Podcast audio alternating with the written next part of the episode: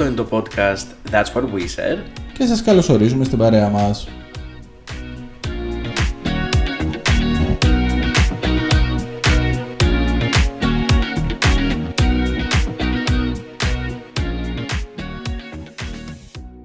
Σας καλωσορίζουμε σε ένα πρωτοπόρο... Όχι, ούτε αυτό. Για αυτό θα μπει εντωμεταξύ στο βίντεο. αυτό θα μπει. Λοιπόν, Ναι, ναι, ναι, ναι. μην το σταματήσεις. Λοιπόν, ε, σε ένα νέο για μας ε, είδους επεισόδιο. Ωραία. Γιατί για πρώτη φορά έχουμε συνέντευξη, όχι απλά καλεσμένο, έχουμε, είναι η δεύτερη φορά που έχουμε καλεσμένο, αλλά έχουμε και συνέντευξη από έναν πάρα πάρα πάρα πολύ αγαπημένο μας άνθρωπο, ε, που θα σας εξηγήσουμε τώρα τι και πώς, όσοι δεν το έχετε καταλάβει ήδη από, το, από τον τίτλο. Γεια σου Στάθη, γεια σου Χρήστο.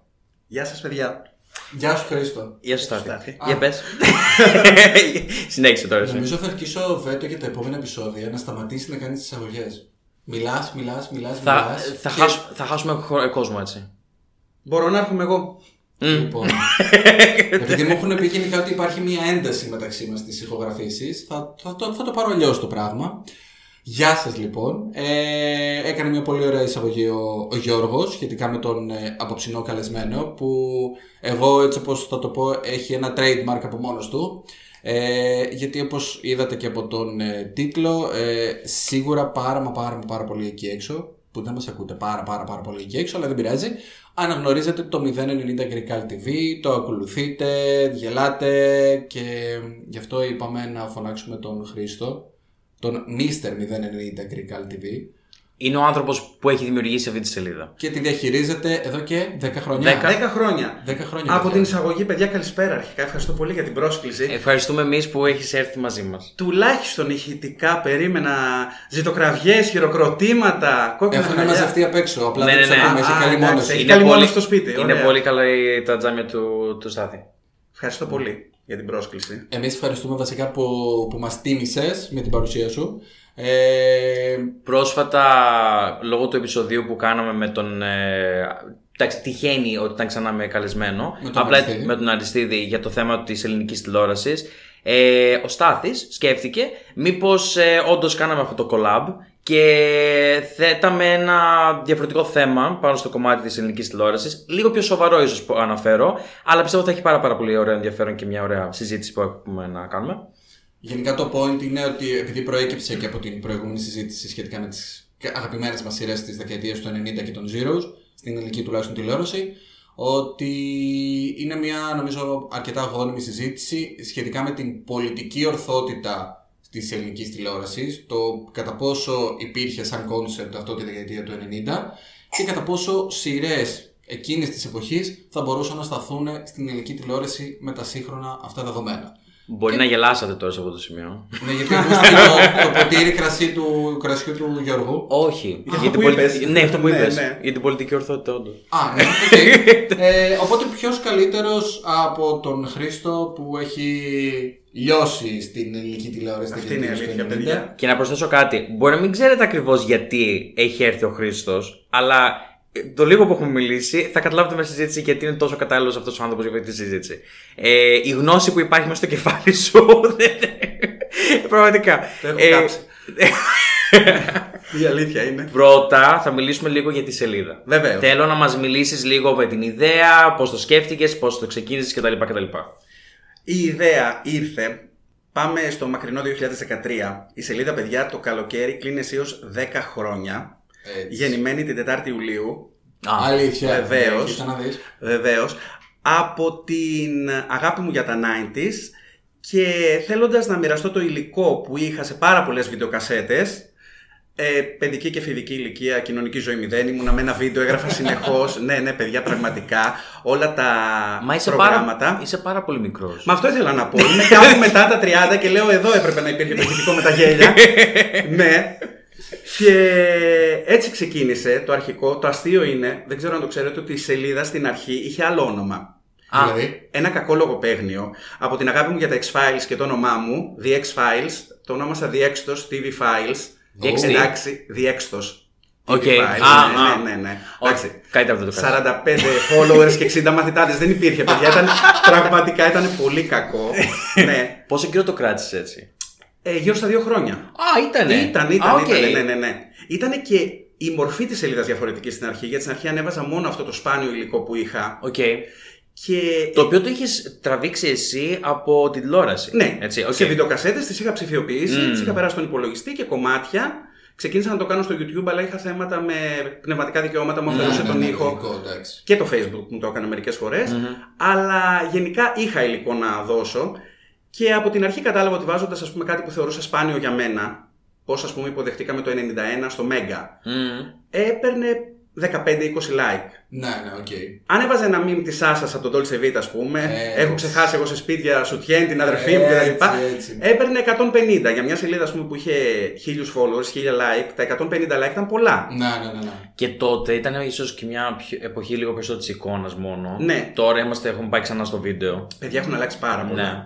Και θα πούμε και παρακάτω και στο θέμα της πολιτικής ορθότητας στη σελίδα Ναι. έχουν Αυτό. αλλάξει πάρα πολλά. Αλλά αυτά θα τα πούμε πιο μετά.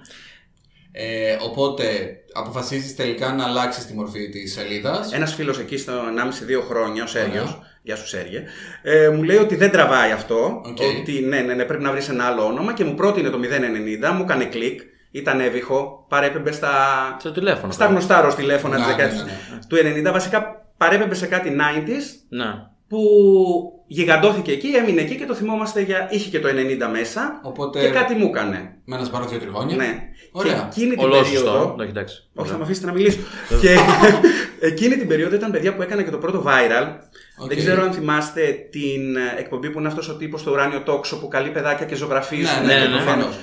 Το, αυτό που έλεγε ένα παιδάκι, έκλαψα λίγο αλλά έκατσα. Ναι. Ναι, Το- ναι. Αυτό το ανέβασα στη σελίδα. Και μέσα σε λίγες μέρες είχε κάνει 1500-2000 shares κοινοποιήσει. Έλα ρε. Ναι, όταν η σελίδα είχε μόνο 2.000 like ακόμα. Το θυμάμαι αυτό γενικά, Αυτό- το, το μπαμ που είχε κάνει. Αυτό είχε κάνει τεράστιο μπαμ στη σελίδα. Είχε πάρει χιλιάδες like και από εκεί ξεκίνησε η αλλαγή ρότας, Οκ. ας πούμε. Και γύρισες περισσότερο σε πε- περιεχόμενο πιο meme, πιο χιουμοριστικό και ούτω καθεξής. Ξέρεις τι κατάλαβα, ότι παιδιά που όχι απλώς ήταν μικρά όταν παίζονταν οι σειρές αυτές, ήταν αγέννητα. Ναι, ναι, ναι. Επικοινωνούσαν με αυτά τα memes. Τους άρεσαν πάρα πολύ, ήξεραν πάρα πολύ αυτές τις ατάκες. Θα, Στην αρχή μου μπορούσα, κα- θα μπορούσαν, θα- η δική μου επικοινωνία θα μπορούσε να είναι μόνο με memes και gifs. Πόσο μάλλον σε Αυτό. νεότερες ηλικίες. Αυτό, Οπότε αυτό, το, αυτό, το καταλαβαίνω. αυτό δεν το είχα πολύ καταλάβει στην αρχή. Μετά το κατάλαβα, γιατί έβαζα ένα post και από κάτω τα tag ήταν αμέτρητα. Ναι, το ναι, πώ ναι, ναι. μια ατάκα της Ντένη από τους δύο ξένους μπορούσαν να την πάρουν τα παιδιά και να την πουν. Και είδα ότι πήγαινε προς τα εκεί και μετά φτάσαμε στο σημερινό σημείο να δένονται με την επικαιρότητα τα memes. Οκ. Και να είναι η σελίδα που αγαπάτε όλοι. Και έτσι. Η αλήθεια είναι ότι την αγαπάμε, την ακολουθούμε εδώ και χρόνια και. ευχαριστώ. Είναι κάτι πολύ σταθερό νομίζω. Δηλαδή ότι ε, το εμφανίζεται πάρα, πάρα πολύ συχνά μπροστά και τα λοιπά. Οπότε, Ε, ναι. Εδώ να πω κάτι πάρα πολύ άσχετο ότι με εκνευρίζει πάρα πολύ όταν, επειδή την ακολουθώ τη σελίδα και σε Facebook και σε Instagram, όταν βλέπω post τα οποία ξέρω ότι έχουν ανέβει εκείνη την ημέρα στη σελίδα, να τα αναδημοσιεύουν άλλοι χωρίς να φαίνεται από πού τα έχουν πάρει. Εκνευρίζομαι αφάνταστα όταν το κάνω αυτό το πράγμα. Όταν δεν είναι share δηλαδή και είναι. ναι, ναι, και ε, απλά έχεις κάνει σκέφτεσαι- screenshot το post, ας πούμε, και το, και το ανεβάζεις. Ξέρεις Παιδιά, τι- ξέρεις τι όχι, κάντε share, να φαίνεται ο creator. Όπου και να κοιτάξεις, αχαριστία στα Ε, ναι, ναι, αυτό ξέρω. Τι να πεις. Τα, τα έχει πει όλα, τα έχει πει ευλογημένα. Όλα, οι ευλογημένοι, Τα όλα, ξέρω. όλα. Ε, εγώ αυτό που κάνω πολλές φορές, άμα κάνω κάποιο. ή, ή ίσως είναι κάτι artistic, ταγκάρω και το άτομο. Ναι, Έστω οκ, και α, ε, έστω εκεί και που, αυτό, σημείο- ρε παιδί που, μου, εκεί ναι, που ναι. δείχνει το σημείο, ας πούμε. Οκ, το- αν- εντάξει. δεν ήταν τέτοιο. Οπότε, Δίνετε γενικά credits εκεί που πρέπει να δώσετε credits, παιδιά. Δηλαδή, όχι ότι έλα. νομίζουμε ότι το δημιουργήσατε εσείς. Δηλαδή, εντάξει, οκ. Ναι, Τώρα δεν ξέρεις. Εγώ, Υπάρχει για κόσμος. να μην εκεί το έξω. παίρνω όλο πάνω μου, μου στέλνουν και πάρα πολλά, αλλά ναι. πάντα Τους βάζω. κάνεις tag, βεβαίως, ναι, ναι, ναι, βεβαίως, ναι, βεβαίως. Το έχω δει και αυτό και στα stories. Και εγώ είχα κάποτε, σου είχα στείλει κάποτε πριν από χρόνια και το, το είχες ανεβάσει. Την, ε, την Αλέκα στην. Ε, Σε ήξερα. ε, ακόμη μόνο ιντερνετικά, δεν είχα και τα Α. Αθήνα. Και την Αλέκα πάνω στην. Ε, στη γέφυρα σκάσε. που φωνάζεις σκάσε Ναι, στην πάπια. ναι, ναι, σου ναι, είχα ναι, στείλει υπέροχο, meme. ναι. Ε, Α, οκ, αυτό το ξέρω. Anyway, λοιπόν, οπότε όπως καταλαβαίνετε, ο Χρήστος έχει μια βαθιά αγάπη για την ελληνική τηλεόραση. Και γνώση, θα το ξαναπώ. και Θα γνώση το και καταλάβω. υλικό και ε, το την έχει βιώσει για τα καλά. Οπότε, πάμε λίγο περισσότερο τώρα στα, στα εντότερα του θέματος. Ε, πώς μπορούμε βασικά να το, να το θέσουμε καλύτερα. Να ξεκινήσουμε πρώτα ενδεχομένως με την άποψή σου σχετικά με το κομμάτι της πολιτικής ορθότητας. Κατά πόσο θεωρείς ότι... Στα 90s. Ναι. Ε, κατά πόσο πιστεύεις ότι υπήρχε, κατά πόσο πιστεύεις ότι ήταν απαραίτητη... Ήταν άγνωστη λέξη, παιδιά, η πολιτική ορθότητα. Οκ. Υπήρχαν ε, περισσότερο εκπομπές, θυμάμαι, επιθεωρήσεις, επειδή θυμάμαι μου είχαν πει κάτι πολύ μεγαλύτερα ξαδέρφια μου, που ε, έβλεπαν επιθεωρήσεις late 80s εκεί. Εκεί ας πούμε θεωρεί το αστείο το να βρίζεις. Δεν υπήρχε πλοκή, δεν υπήρχε σενάριο σε μια. Καλά, τι πλοκή να υπάρξει σε επιθεώρηση. Λέμε όμως, το σενάριο ήταν ότι όσο πιο πολύ βρήσει και χιδέα πολλές φορές, ο κόσμος θα γελάσει περισσότερο. Να, ναι, ναι. Στη δεκαετία του 90, ε, μέσα στα σενάρια δεν υπήρχε πολιτική ορθότητα, αλλά αυτό που έχω παρατηρήσει είναι ότι αυτό που σχολιάζαμε και που πολλές φορές ήταν χονδροφοβικό, ρατσιστικό, ομοφοβικό, ήταν το εμφανώς διαφορετικό. Δηλαδή θα οκ. έπεφτε το χοντροκομμένο αστείο για το άτομο που είχε, θα λέγανε ας πούμε, ε, ο χοντρός, ο κοντός, ο θηλυπρεπής. Αυτό, χωρίς να υπάρχει κάποιο υπόβαθρο, ότι ήθελες όντως, όχι ότι αυτό το δικαιολογεί σε καμία περίπτωση, ούτε ότι έδινε κάτι στο σενάριο. Ναι, ναι, ναι, ναι. Απλά υπήρχε σαν ε, μορφή χιούμορ. Μπράβο. Σαν μια κακή μορφή χιούμορ. Ναι, ναι, ναι. Και αυτό που είχα παρατηρήσει περισσότερο είναι ότι στις ξένες σειρές, στα ξένα sitcom, ήταν ακόμα χειρότερο. Γιατί άκουγες ας πούμε ένα χονδροφοβικό σχόλιο ας πούμε από το παντρεμένοι με παιδιά με τον Al Bundy Ναι, ναι, ναι. και την ώρα που το έλεγε το ζωντανό κοινό λυνόταν στα γέλια. Οπότε όταν ένα παιδάκι το έβλεπε αυτό, μεγάλωνε με την ιδέα ότι αυτό το ηλίθιο αστείο είναι όντως αστείο. Είναι οκ και είναι Αυτό αποδεκτό είναι οκ και... και είναι... πάμε να γελάσουμε μετά να κοροϊδέψουμε την πελάτισσα, την υπέρβαρη που θα έρθει και δεν θα της μπαίνει το παπούτσι. Αυτό είναι να πέφτεις κάτω από τα γέλια. Ναι, ναι, ναι, ναι. ναι. Ήθελα να το αναφέρω πραγματικά τώρα αυτό, ότι δεν είναι μόνο στην Ελλάδα σαφώς. Ε, απλά θεωρώ ότι πολλά πράγματα ε, όσα χρόνια είμαι και εγώ στην Ελλάδα έχουν.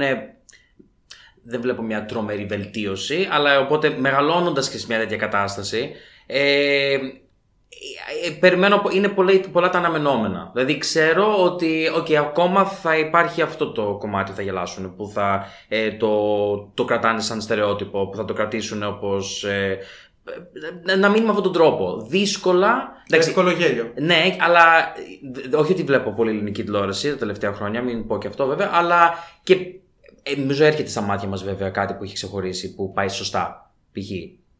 Για παράδειγμα, στο, στην τούρτα της μαμάς, Ναι. με το γκέι φιλί, Δεν το, δεν την έχω δεν το δει τη σειρά, είδα. απλά ναι, ναι, έχω ναι. διαβάσει Αλλά π.χ. κάποια- δημοσιεύτηκε όμως αυτό ναι, σαν, σαν ειδήσεις. συμβάν. Ότι α, να, κάτι που συνέβη. Νομίζω μετά το, το σβήσανε, αν δεν κάνω λάθος. Νομίζω ο γκέι γάμος. Και γάμος. Εγώ είδα. Αυτό, ε, ο αρραβώνα- γκέι γάμος ότι και καλά τον ευλόγησε και παπάς. Αυτό το έδειξε το τρέιλερ και Ναι. μετά δεν παίχτηκε και ο Αποστόλου με το Ρίγα είπαν ότι δεν χώρεσε στο επεισόδιο. Αυτό ναι. ήταν too much τραβηγμένο. Καλά. Αλλά παιδιά, γενικά, εγώ που μεγάλωσα πέρα από την πλάκα με τα δύο κρατικά κανάλια που γελούσαμε μόνο με τις σειρές του Γιώργου Κωνσταντίνου, το να βλέπεις να σου λέει η κρατική τηλεόραση έχεις το ελεύθερο να φτιάξεις μια σειρά του 2023, να στηλιτεύσεις ρατσισμό, ομοφοβία, χονδροφοβία, όλα αυτά με τον τρόπο που το κάνεις, να παρουσιάσεις ένα γκέι ζευγάρι σαν ένα κανονικό ζευγάρι που είναι στο σπίτι, στο οικογενειακό τραπέζι, είναι μια κατάκτηση. Ειδικά για ΕΡΤ. Ναι. Και, το, και το λέω. Αυτό βασικά για τη δημόσια τηλεόραση κυρίως είναι πολύ μεγάλη κατάκτηση. Ε, Οκ. Επόμενη ερώτηση. Όχι, τίποτα. Πάρα πολλά, να σας πω, Βασικά ναι. Βασικά, ναι. Πάρε εσύ το λόγο. Πες μας εσύ περιπτώσεις. Γιατί αυτό που συζητούσαμε και τις προάλλες. Παιδιά, έψαξα να βρω από όλα αυτά τα κατηγοριοποίησα.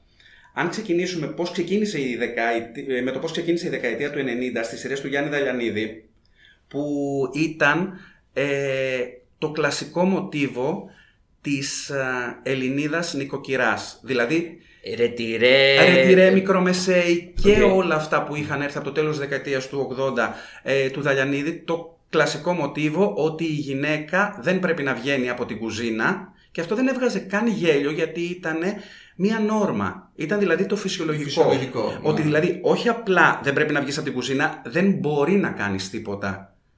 Ας πούμε του έλεγε του η Άσονα η Ελένη να σε βοηθήσω να κρεμάσεις το κάδρο. Δεν ξέρεις εσύ. Είσαι ναι, ναι. γυναίκα.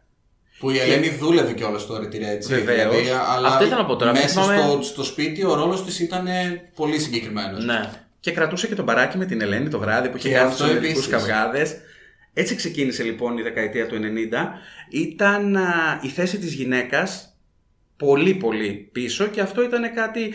Ε, μετά η δεκαετία του 90 αρχικά ήρθα εδώ με υπερασπιστική διάθεση. Δεν θα βάλω τα χέρια μου να βγάλω τα μάτια μου και να αρχίσουν μετά τα cancel και τα λοιπά. Όχι, όχι. Σε καμία περίπτωση δεν θα υποστηρίξω αυτά τα αστεία τότε, αλλά το λέμε μέσα στο πλαίσιο, να το καταλάβουν και όσοι μας ακούν, ότι γράφτηκαν παιδιά 30 χρόνια πριν, 30 χρόνια πριν. Είναι πολλά χρόνια. Ναι. Είναι πολλά Εγώ τα χρόνια. κλάματα. δηλαδή, μακάρι οι 30 αγνοούντες. χρόνια, ρε φίλε. Ναι, ναι, ναι, ναι, ναι. Ήταν, είναι 30 χρόνια πριν. Τώρα το 93 ας πούμε. Αλλά δεν ήταν μια πουριτανή κοινωνία. Γιατί τώρα, φέτος, κλείνουν 30 χρόνια από δύο σειρές που ήταν πολύ προχωρημένες. Το Δίσεξα Μαρτίν και η Αναστασία Μμμ. που παίχτηκαν στο Μέγκα το 93 με αυτά τα ερωτικά τρίγωνα ήταν πολύ πολύ προχωρημένες για την εποχή σειρέ. Αλλά ο ρατσισμός ήταν σε κομμάτια απλώς για να βγάλουμε ένα χαζό χιούμορ. Ναι, Αυτό. ναι, ναι, ναι. Και πάλι σας λέω δεν μειώνω τη σοβαρότητα του, το υπήρχε, δεν υπήρχε δηλαδή η πολιτική ορθότητα καθόλου, αλλά ε, δεν είχε κάτι βαθύτερο. Γενικά νομίζω ότι είναι καλό να βάλουμε και ένα disclaimer περισσότερο σαν τίτλο, να το πω υπέρτιτλο στην όλη συζήτηση, ότι προφανώς κανείς δεν στυλιτεύει αυτή τη στιγμή τη χρήση της πολιτικής ορθότητας. Είναι κάτι το οποίο χρειαζόμαστε, είναι κάτι το οποίο προφανώς πηγαίνει τα πράγματα σε ένα πολύ καλύτερο πλαίσιο προς πολλές κοινωνικές ομάδες οι οποίες έχουν υποστεί διαφόρων ε, ειδών ε, στερεότυπα και ρατσισμό και οτιδήποτε άλλο αλλά αυτό στο οποίο, αν καταλαβαίνω καλά, καταλήγεις και εσύ και συμφωνώ εγώ απόλυτα μαζί σου, είναι ότι δεν μπορούμε να κρίνουμε ε, σε ένα τέτοιο context σειρές οι οποίες όπως λες έχουν γραφτεί και έχουν παιχτεί πριν από 30 χρόνια, απεικονίζουν μια άλλη κοινωνία ε, ελληνική, οπότε δεν μπορούμε να είμαστε τόσο αυστηροί σε αυτό το κομμάτι. Βεβαίως. Να ρωτήσω κάτι. Πότε ξεκίνησαν οι απαράδεκτοι; Το 91, 18 Σεπτέμβρη. Οκ, άνα.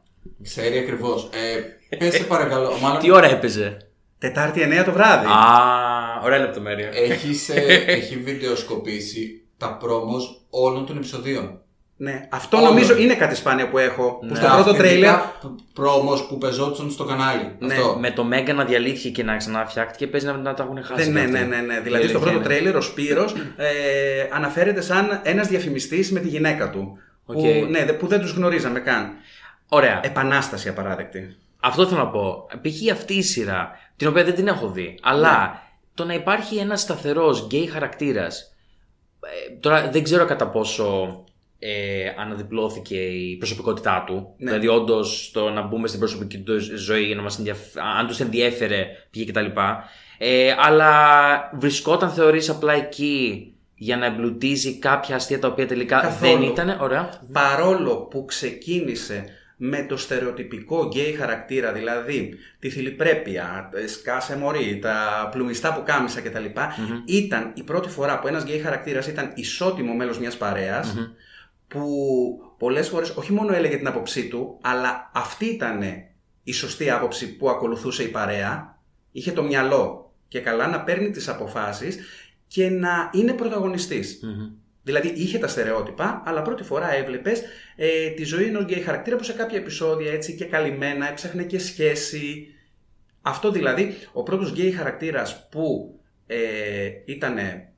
Ε, πώς να το πω. Πιο γνωστός σε, σε, πε- σε, σε περισσότερα άτομα, θεωρώ. Ναι, Δηλαδή ήταν πιο εύκολο να, να, να, το, θυμού, να το θυμάται πολλοί κόσμος. Εγώ αυτό έχω, μου έχει μείνει, πιστεύω. ναι. Περισσότερο. Ο πρώτος μετά που ήταν και straight acting και ήταν ο, ο Ρίγας στους δύο ξένους, ο Τόλης. Ναι, Που οκ. εκεί, ναι, ναι, ναι, έπαιζε απλά ένα γκέι χαρακτήρα ότι είναι ότι όπως θα μπορούσα να είχα σχέση με μια γυναίκα έχω με έναν άντρα και δεν, δεν το καταλαβαίνεις από θέμα συμπεριφοράς καθόλου. Μμμ. Ε, Οκ, ε, πολύ το αντιλαμβάνομαι πλήρως αυτό που λες με το κομμάτι, ειδικά με τους απαράδεκτους, ότι όντως έθεσε πολύ τον πήχη ε, ψηλά για τέτοιου είδους καταστάσεις που φυσικά όμως δεν επαναλήφθηκαν μετά. Δηλαδή δεν θεωρώ ότι ήταν από εκεί και πέρα ότι έσπασε το καλούπι και ακολούθησαν πολλοί, πολλές άλλες σειρές. Στη δική Τουλάχιστον μας, σε αυτό το κομμάτι, στο κομμάτι των ομοφυλόφιλων ε, ανθρώπων. Ναι. στη δική μας τη γενιά, άντε να σου βάλω ότι θυμάμαι τώρα στην πολυκατοικία Δεν Στην είχε. πολυκατοικία. Τι είχε, ένα, ένα εκεί Ένα ζευγάρι. εκεί ζευγάρι, δεν ήταν. ναι, Ναι, ναι, Ξέρω ναι. εγώ και στους singles, αν θυμάμαι καλά, στον πρώτο κύκλο. Οκ. Ένας επίσης από τους χαρακτήρες. Αυτό Α, το- ο- ο που Παπαγαλιάς είπες για μετά. τους singles, ε, που λέμε μέσα στα τελευταία χρόνια ε, πόσο έχει αλλάξει η, η εικόνα για αυτό το θέμα και θα πάμε και σε άλλα μετά είναι ότι όταν ο πατέρας του γκέι χαρακτήρα το μαθαίνει παιδιά η σκηνή είναι δηλαδή τόσο ε, δραματικά φορτισμένη Να, ναι, τον ναι, ναι. πετάει από το σπίτι του πετάει τα πράγματα πάνω του το θυμάμαι τώρα πως Ναι. κατεβαίνει τη σκάλα και λες ότι μια τέτοια σκηνή σήμερα δεν θα ήταν και τόσο πολύ δραματοποιημένη. Στο μαέστρο δεν έχει γίνει κάτι αντίστοιχο; Δεν Τώρα, το έχει- spoiler alert και δεν έχω, το δεν Ναι. έχω δει κιόλας, αλλά και, και στο μαέστρο δεν έδειξε Όχι. αυτό το κομμάτι έτσι. Δεν γίνεται Όχι. αυτό κάπως έτσι. Τέλος πάντων. Στο οκ. Μαέστρο είναι το θέμα του πατέρα Ναι. που είναι βίαιος απέναντι και στη γυναίκα και στο παιδί του. Ναι. Είναι δηλαδή όχι βίαιος, Δεν τον ένα διώχνει από το τέρας. σπίτι. Ναι, ναι, Ναι, ναι. ναι, οκ, οκ. Πρέπει να τη δω κάποια στιγμή αυτή τη σειρά. Ε, ωραία. Πάμε όμως και σε άλλα κομμάτια. Δηλαδή, γιατί μίλησες περίπου. Ε, μίλησες πολύ γενικά και για το κομμάτι της θέσης της γυναίκας και αναφέρθηκες στο Δίσεξε Μαρτίν. Το οποίο είναι επίσης μια σειρά ορόσημο για την ε, δεκαετία Βέβαια. του 90 και για την. ε, φυσικά και για την ιστορία του Μέγκα και για το, τη- το ρόλο της ε, Γιολάντας Ραγιά από την Ντίνα Κόνστα που ήταν νομίζω Παιδιά, πρόδρομος ήταν- της Ντένις Μαρκορά. Δοσμένο με πάρα πολύ χιούμορ, δηλαδή ήταν Ρέπας Παπαθανασίου και Έντισαν εκείνα τα τρία χρόνια, αλλά ήταν μία σχέση τριών ανθρώπων ισότιμη. Το γνώριζαν και τα δύο, και, οι- και οι δύο άντρες που είχε η Ραγιά, όλοι στο γραφείο που δούλευαν το γνώριζαν. Ε, η Άννα Ραγιά μένει έγκυος, η, Ναι, ναι, με τι. είναι ένα Μεντή. Και μέχρι και την τελευταία στιγμή δεν μαθαίνουμε τίνος είναι το παιδί, γιατί όπως μας έδωσαν να καταλάβουν δεν έχει σημασία, θα ζήσουν τη ζωή τους και οι τρεις. Throuple. Ναι, ακριβώς, ακριβώς. Okay. Throuple στα Συγγνώμη. 90s. Η Μεντή είναι η κεντρική πρωταγωνίστρια ή. Η μαμά της ήταν η η Κόνστα. μαμά της ήταν Α, η Κόνστα και οκ, έκανε την οκ, Γιολάντα οκ. Ραγιά. Οκ. Που δεν έχει, έχει πολλά κοινά στοιχεία με το ρόλο της Ντένις Μαρκορά μετά στους δύο ξένους. Οκ. Γι' αυτό λέω ότι ήταν ο, ο πρόδρομος Εντάξει. της όλης κατάστασης. Ήταν πολλές. Μέσα στη δεκαετία του 90 αυτό που δεν έλειψε παιδιά ήταν ε, και τα ρατσιστικά αστεία και τα χονδροφοβικά αστεία πάρα πολύ. Δεν ξέρω γιατί έβγαζαν τόσο γέλιο. Και καλό θα είναι να κάνουμε μια μικρή αναφορά στο κεφάλαιο Σεφερλής. Δεν θέλω Α, να αυτό το, ήθελα βασικά ναι, να- δεν θέλω να πω. να το πλατιάσουμε γιατί όπως και να έχει αυτός ο άνθρωπος κάτι κάνει. Για μένα δεν ξέρω τι κάνει καλά, αλλά για να γεμίζει ένα θέατρο 20 χρόνια Μμμ. κάτι κάνει καλά κατά αυτούς, ε, έχει αλλάξει ακόμα και αυτός τον τρόπο που προσεγγίζει τους χαρακτήρες του. Καιρός δεν ήτανε. Ναι, αν Δηλαδή- δείτε, υπάρχουν στο YouTube οι παραστάσεις, αν δείτε παραστάσεις παιδιά, που εντάξει, λέμε 2005-2007, είναι 12-13 χρόνια πριν, αλλά δεν είναι και τόσο, 17 χρόνια πριν, δεν είναι και τόσο παλιά. Να, να, να, να. Όπως ε, λέγαμε σε μια κουβέντα που είχαμε, αυτό το συνεργάτη του που είναι νάνος Μμμ. και τον έβγαζε στη σκηνή και πριν προλάβουν να πούν ατάκα για πέντε λεπτά απλώς τον κοιτούσε από ψηλά και γελούσε και γελούσε και το κοινό. Σε ένα δηλαδή εξευτελιστι- εξευτελιστικό πεντάλεπτο. Να, να, να, να, να. Και μετά όλη η κουβέντα που ακολουθούσε ήταν βασισμένη, όλο το, όλη η γραφή πάνω Στη διαφορετικότητά του. Μπράβο. Να, να, να. Αυτό έχει, Αλλά όχι με καλό τρόπο. όχι, κοροϊδευτικό. Ναι. Η γυναίκα Τύπου, του- ας δούμε τώρα έναν διαφορετικό άνθρωπο μέσα στην κοινωνία, για παράδειγμα, ή κάτι τέτοιο. Εντάξει, οκ, βέβαια δεν είσαι εκεί για αυτό το λόγο. Όχι. Είσαι εκεί για να γελάσει, ας πούμε. Ναι, αλλά εγώ- Αλλά, ναι. Δεν μπορώ να καταλάβω σε αυτές τις περιπτώσεις πώς είναι δυνατόν αυτός ο άνθρωπος με, αυτό το, με αυτή τη διαφορετικότητα να μπορούσε να ανεχτεί ότι βασίζεται όλο το χιούμορ αυτού του πενταλέπτου, δεκαλέπτου όσο είναι στη σκηνή πάνω σε αυτό το κομμάτι. Δηλαδή δεν τον έκανε να αισθάνεται Λες Ποιο- για τον ίδιο, για τον για τον ίδιο ηθοποιό ή ηθοποιό, τους ναι, επενδυτές; ναι, όχι, για τον ίδιο ηθοποιό που Οκ. έχει το, το θέμα του, του νανισμού, έτσι. Δεν, δεν τον επηρέαζε αυτό Εντάξει. άσχημα ψυχολογικά. Θεωρώ ότι όλα αυτά τα άτομα που έχουν κάτι ξεχωριστό και γι' αυτό ξεχωρίζουν, ε, αν θες να το πάρεις με αυτόν τον τρόπο, το γυρνάς κατά πάνω σου και τραβάς την προσοχή με το, το, να εκμε- το εκμεταλλευτεί και να βγάζει και λεφτά στην τελική. Παιδιά, μιλάμε για την εποχή που μεσορανούσε. Δηλαδή, Δηλαδή, η είσαι επιλογή του συνεργάτης καθενός του είναι. σε Ναι, ναι, ναι, Φερλιάρ. σε αυτός συμφωνώ. Είσαι συνεργάτης του σε Φερλιάρ και είσαι τυχερός. Ναι, Θα σε υπήρχε αυτό. πολύ Βεβαίως. αυτό, ε. Ναι, ναι, ναι. Παίζεις στο δελφινάριο με το Σεφερλί που γεμίζει τα θέατρα, είσαι τυχερός, θα σε ξεφτυλίσει. Εντάξει, δεν ήρθε και νομίζω δεν έκανε και ποτέ καμία συνεργασία με κάποιον γνωστό όμως. Αυτός ανέδειξε πάρα πολλά άτομα. Πάντα εσύ. Σταθερά, αυτό. δεν νομίζω, Ναι, ναι, ναι. αν δεν κάνω λάθος. Δεν θυμάμαι αν ο. Όχι, ο Γιάννης Καπετάνιος, ας πούμε, Οκ. που είναι πολλά χρόνια τώρα συνεργάτης του σε παραστάσεις και τέτοια, ε, είχε κάνει ήδη τρελή εντύπωση στο ελληνικό κοινό από το Της Ελλάδος τα παιδιά. Οκ, οκ. Πώς το λέγανε το χαρακτήρα του, Αχ, ο Αχ, Καραβανέας. Ο Καραβανέας. Ναι. Δηλαδή, ήδη από τότε ήταν πάρα πολύ γνωστός ο Καπετάνιος.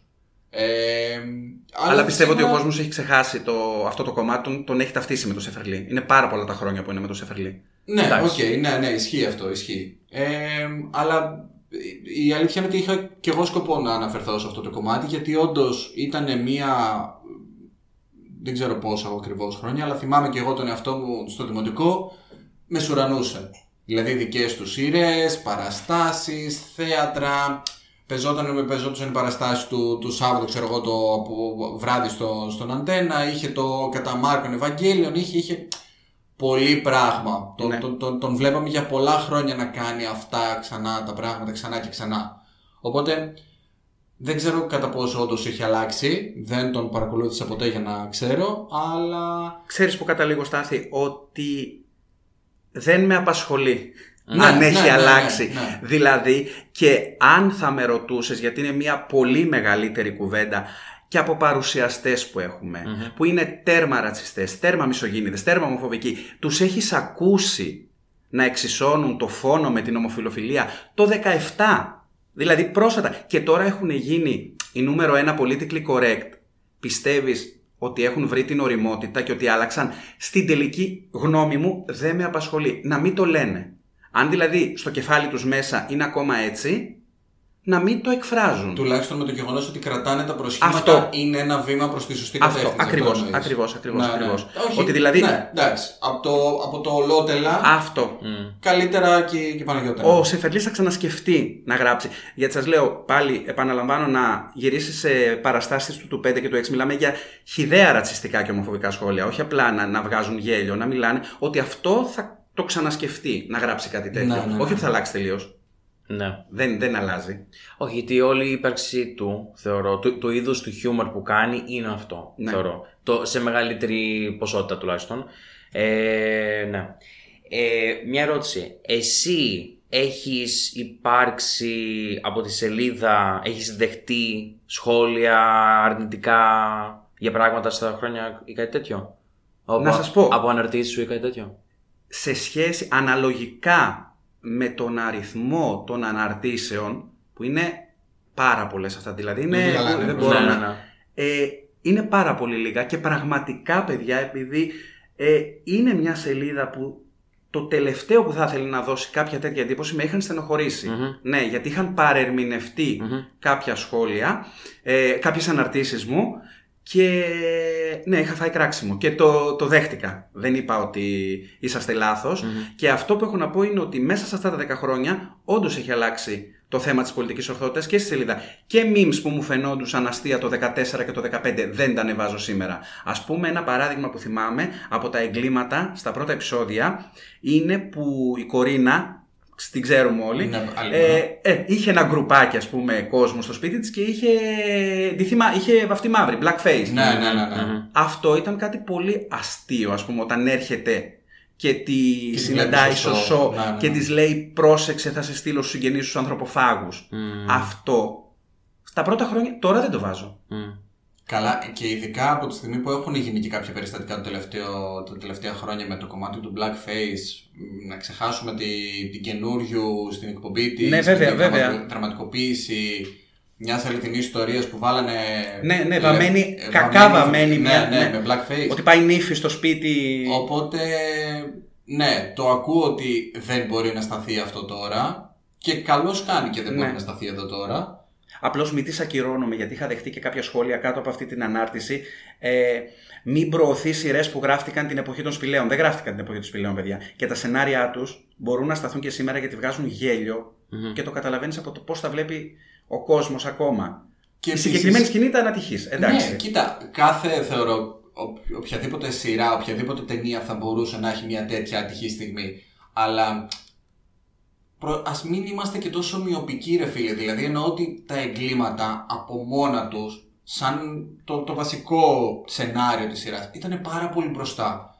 Ήταν πολύ τολμηρή σειρά. Είχε άνθρωπο χαρακτήρα Μπάι.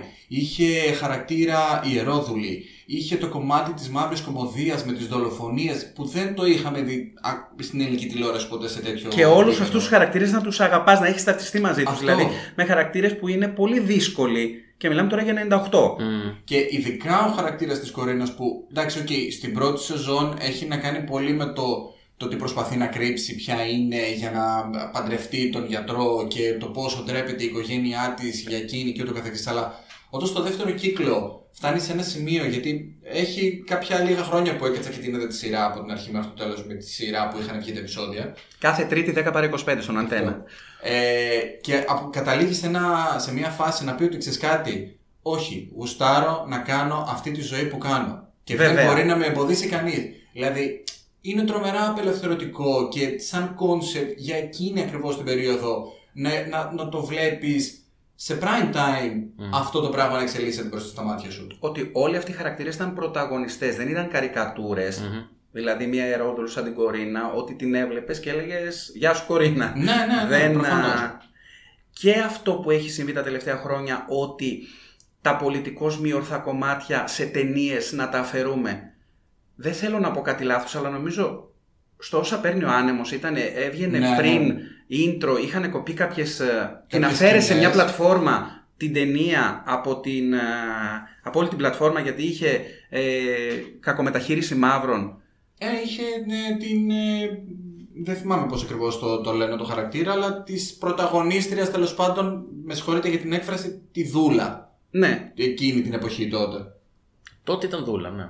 Υπήρχαν ε, στην Αμερική φούλο. Ε, Αυτό το Ο- πράγμα ο- ήταν ο- όλο ότι- αυτό. Όχι καλό είναι να τα βλέπεις για να βλέπεις την Τι- εξέλιξη. ναι, ναι, ναι. παιδιά. Τι Αυτό, ήταν, ε, ότι κοίτα, γιατί αν το πάρουμε έτσι, οι μισές ταινίες του ελληνικού κινηματογράφου πρέπει να κοπούν. Καλά, Ναι. ναι, ισχύει, ισχύει. Αυτό πολύ μεγάλη αλήθεια. Είναι Δηλαδή- πάρα πολλά τα, τα παραδείγματα όντως. Με τρεις ταινίες βεβαίως που είναι το ζευγάρι έτοιμο να χωρίσει, ο άντρας την έχει διώξει τη γυναίκα, δεν θέλω να σε βλέπω. Ε, αυτή στην τελευταία σκηνή τρίβει την κοιλιά της ότι και καλά, σου φέρνω το διάδοχο, έλα πίσω πριγκίπισά μου. Δηλαδή, εσένα το ένας εδώ, αλλά αυτό θα μου κάνεις παιδί, σε θέλω πίσω. Ναι, Η ναι, θέση ναι. σου όμως ξέρεις ποια είναι. Αυτή. Είναι πάρα πολλά. Αλλά και σκέφτεσαι από την άλλη 60 χρόνια πριν, 50 χρόνια πριν. Μισός αιώνας, παιδιά. Πω, μας χαντάκωσε. Καλά, δεν έχουμε τέτοια. Αργούμε πολύ γι' αυτά. Ε, Πες. Δεν έχει να κα- βασικά αυτό θέλω να πω είναι ότι νομίζω ότι πολλά, πολλές οικογένειες να μείνουμε στην Ελλάδα σκέφτονται έτσι. Υπάρχει πάρα πολύ αυτό το κομμάτι σε χωριά σε, δηλαδή ότι αυτή την εξέλιξη εγώ περιμένω να δω αν θα γίνει ποτέ. Δεν, προ- δεν ξέρω 100% αυτή τη στιγμή τα καλά. Δεν νομίζω ότι, έχει φύγει, ότι, ότι έχουν πάρει άλματα εξέλιξη ότι η πορεία τους έχει αλλάξει τόσο πολύ αλλά ε, αυτός ο ταυτισμός α, ε, συγγνώμη, αυτή η ταύτιση ε, όλα αυτά τα χρόνια και στην τελική κιόλας είναι και ταινίες και σειρές που θα παίζονται. Δεν θα σταματήσει ποτέ κάτι θεωρώ. Ε, νομίζω υπάρχουν κάποια σημεία τα οποία θα παραμείνουν. Ναι. Κοίτα, δεν θεωρώ ότι υπάρχει καμία. Ειδικά αυτό με τη γυναίκα στην Ελλάδα. δεν υπάρχει καμία απολύτως κοινωνία η οποία να έχει εξελιχθεί σε ένα τέτοιο βαθμό ώστε να έχει εξαλειφθεί Ναι. το κομμάτι των στερεοτύπων. Δεν μιλάμε για ρατσισμό, έστω και το κομμάτι του, του στερεότυπου για τη θέση της γυναίκας, του, του ομοφιλόφιλου, του παιδιού, του άντρα και ούτω καθεξής. Δεν υπάρχει κοινωνία που να το έχει εξαλείψει αυτό. Ε, και αντιλαμβάνομαι αυτό που λες, ότι όντως μπορεί να υπάρχουν πάρα πολλές κοινωνικές ομάδες στην Ελλάδα που ακόμη να έχουν αυτή την αντίληψη, αλλά όταν πλέον η πολιτική ορθότητα έχει μπει για τα καλά μέσα στο κομμάτι του τι βλέπουμε στην τηλεοραση είτε είναι ψυχαγωγικό πρόγραμμα, είτε είναι σειρά, είτε είναι ταινία, είτε οτιδήποτε άλλο, σιγά σιγά φέρνει όλο αυτό την αλλαγή. Εγώ αυτό και εκεί θέλω λίγο να οδηγήσω περισσότερο και το, την κουβέντα. Είμαι υπέρμαχος της πολιτικής ορθότητας και μακάρι όντως όλο αυτό να, να φέρει και την αντίστοιχη αλλαγή. Αλλά ποιο είναι το point, το δικό μου. Η πολιτική ορθότητα να μην γίνεται απλά και μόνο για τα προσχήματα και για χάρη της πολιτικής ορθότητας. Να γίνεται οργανικά. Δηλαδή, να πας και να μου κρίνεις όντως ένα κομμάτι που το έχουμε ήδη συζητήσει, να πας και να μου κρίνεις ένα έργο, ε, οτιδήποτε, που έχει φτιαχτεί πριν από 30 χρόνια και να μου το κρίνεις με τα δεδομένα του 2022-2023 και να μου λες Α, δεν είναι πολιτικά ορθό, θα σου πω Είσαι βλάκας, μην περιμένεις να είναι πολιτικά ορθό. Αποδέξου το για αυτό που είναι ή μην το βλέπεις. Αλλά μην το θάβεις με άλλο context. Και μετά το δεύτερο κομμάτι, το οποίο έχω χάσει τον ερμό τη σκέψη μου, αλλά θα το Είναι ξαναβρω, επειδή είμαι εγώ εδώ. Είναι Μμμ. η, το να πας και να φτιάχνεις κάτι ε, τύπου reboot, τύπου συνέχεια ή οτιδήποτε άλλο και να βάζεις με το ζόρι την πολιτική ορθότητα. Δηλαδή, για παράδειγμα, να πάρεις μία ξένη σειρά, μία ξένη ταινία και Βασικά- να κάνεις απλά αλλαγή στο φύλλο του πρωταγωνιστή Ναι, οκ. που ήταν άντρας να, το, να κάνεις το, το χαρακτήρα γυναίκα, απλά για να δείξεις και καλά το female empowerment και αυτό να το βαφτίσεις πολιτική ορθότητα. Ωραία, πείτε για αυτό που μου είπατε τις προάλλες και που δεν το θυμόμουν εγώ. Είναι πολύ καλό παράδειγμα. Για το αυτό. καφέ της χαράς, Για το λες. καφέ της χαράς, ναι. Βέβαια. Εγώ δεν θυμόμαι ότι είχε γίνει reboot αυτό. Ό- Όχι reboot ακριβώς. Ε, συνέχεια, Η υπήρχε συνέχεια, ναι, ναι, καινούργιο ναι. επεισόδιο. Βασικά reboot έγινε, δεν έγινε ότι δεν το ξαναφτιάξαμε την αρχή. Αυτό, αυτό. Οι τρεις σεζόν του Καφέ της Χαράς παίχτηκαν το 2003 στο 2006. Ναι. Και το 2019-2020 επανήλθαν με ένα τέταρτο κύκλο. Και σε κάποιο επεισόδιο αυτό θα μπορούσε να είναι και ένα inside apology, δηλαδή μια απολογία, γιατί όντως ε, οι σειρές του Ρώμα έχουν πολλά χοντροφοβικά αστεία και ομοφοβικά, καλυμμένα με πολύ χιούμορ, όντως δηλαδή. Μερικά μπορεί να ε, να γελάσεις αμήχανα κι εσύ Ναι, μέσα ναι, ναι, στην ναι. αστοχία τους.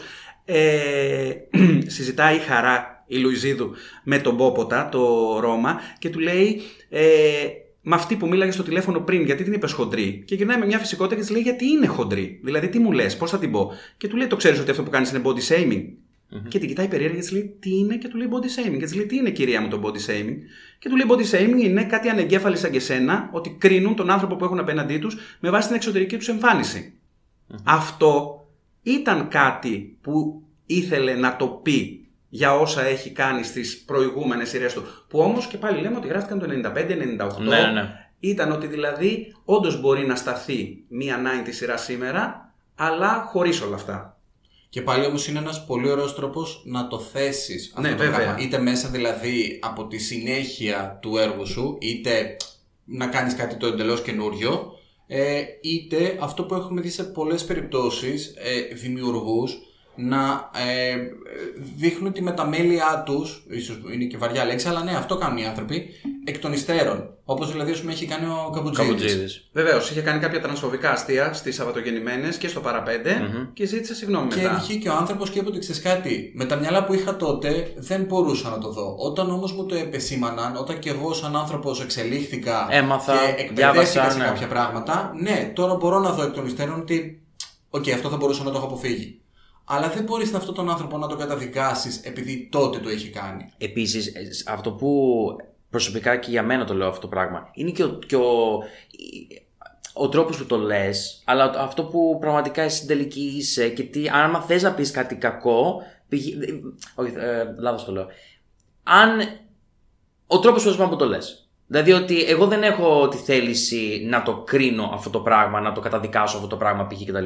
Θεωρώ ότι και αυτός τότε δεν το έκανε με αυτόν τον τρόπο. Καλά, ναι. Έτσι. Αλλά και πάλι μπορεί όμως να, να έλαβε σχόλια Ναι, σίγουρα. από άτομα τα οποία θίχτηκαν. Σίγουρα Οπότε γιατί εσύ- δεν ήταν θέματα τα οποία θα μπορούσαν να τα κάνει και λίγο διαφορετικά. Παιδιά, αυτό. Μην, δηλαδή, μην ε, πασπαλίζουμε με χρυσόσκονη τη κατάσταση. Το 2005 τα τρανς άτομα, ε, αν του έλεγαν μας έθιξες, ε, υπήρχε η πλειοψηφία του κόσμου. Ε, είστε για κάτι άλλο. Δηλαδή δεν είστε γι' αυτό. Δυστυχώς, δεν υπάρχετε αυτό είναι, μόνο ναι, ναι. για να είστε στο περιθώριο και για να σας κοροϊδεύουμε.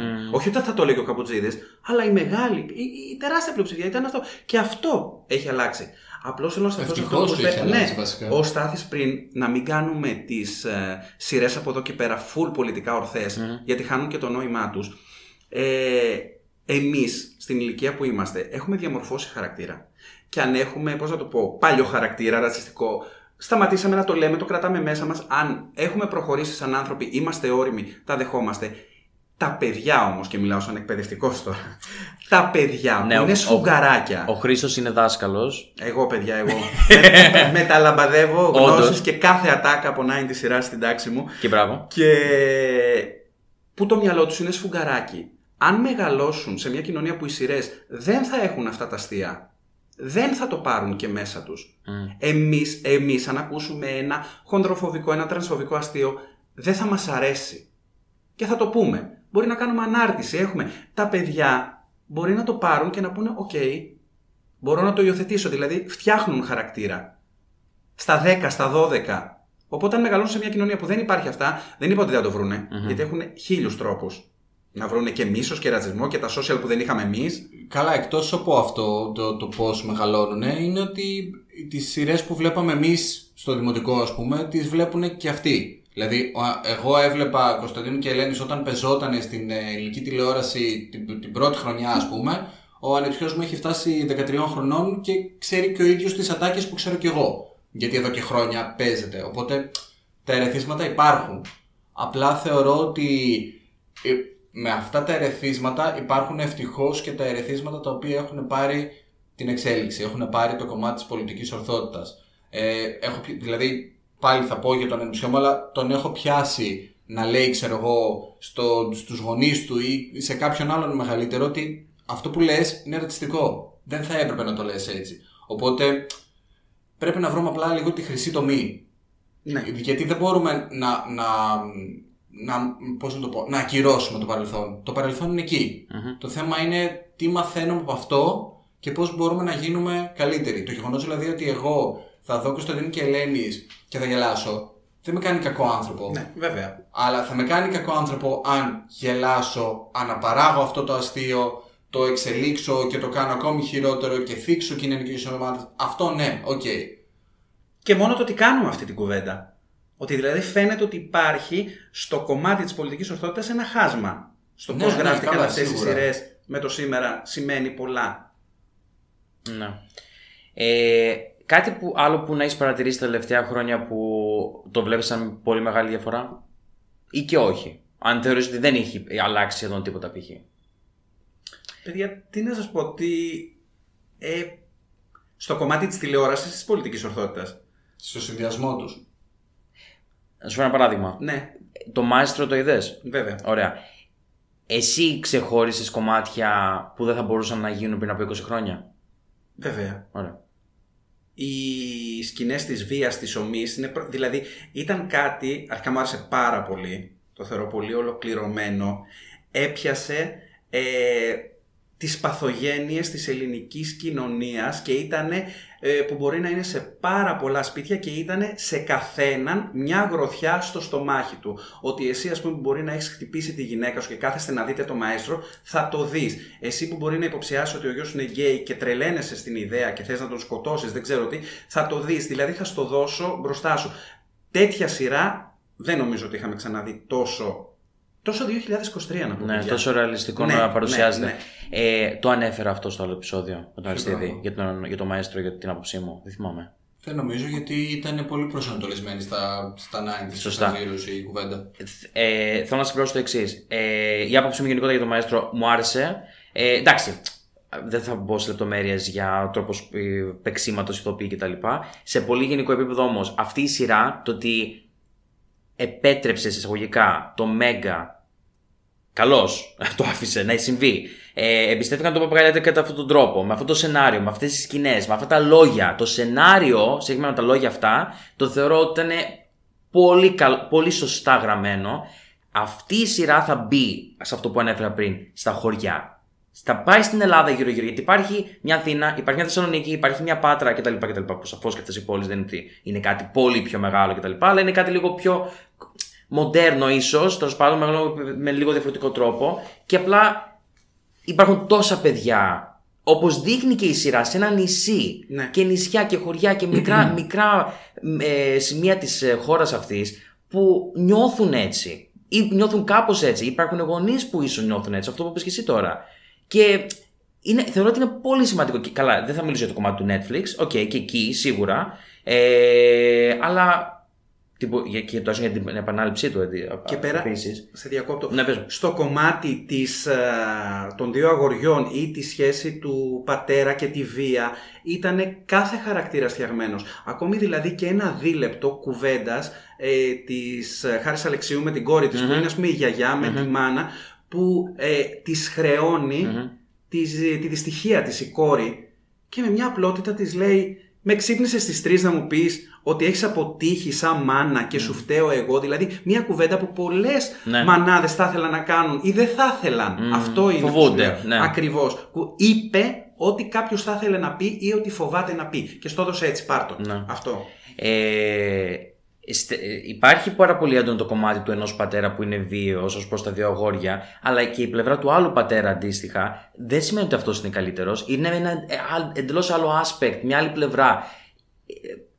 Αντίστοιχης ε, κιόλας, απλά που το αντιμετωπίζει με εντελώς διαφορετικό τρόπο, με, με μια ε, απάθεια Ναι. κιόλας. Δεν νοιάζεται πιο βαθιά κιόλας να μάθει, να γνωρίσει το γιο του και με, αυτό, με αυτές τις νέες πληροφορίες που του δίνει στο Κάτι χαρακτήρα πολύ του κτλ. π.χ. δυσλειτουργικό και η Ναι. σχέση του άλλου πατέρα, γιατί έγινε μπλεγμένος με άλλα πολλά, αλλά είναι αυτό που λέγαμε τις προάλλες, ότι δεν θυμάμαι αν μου είπατε ότι είδατε τις αίρες ή όχι, Όχι. Δεν το έχουμε δει, όχι.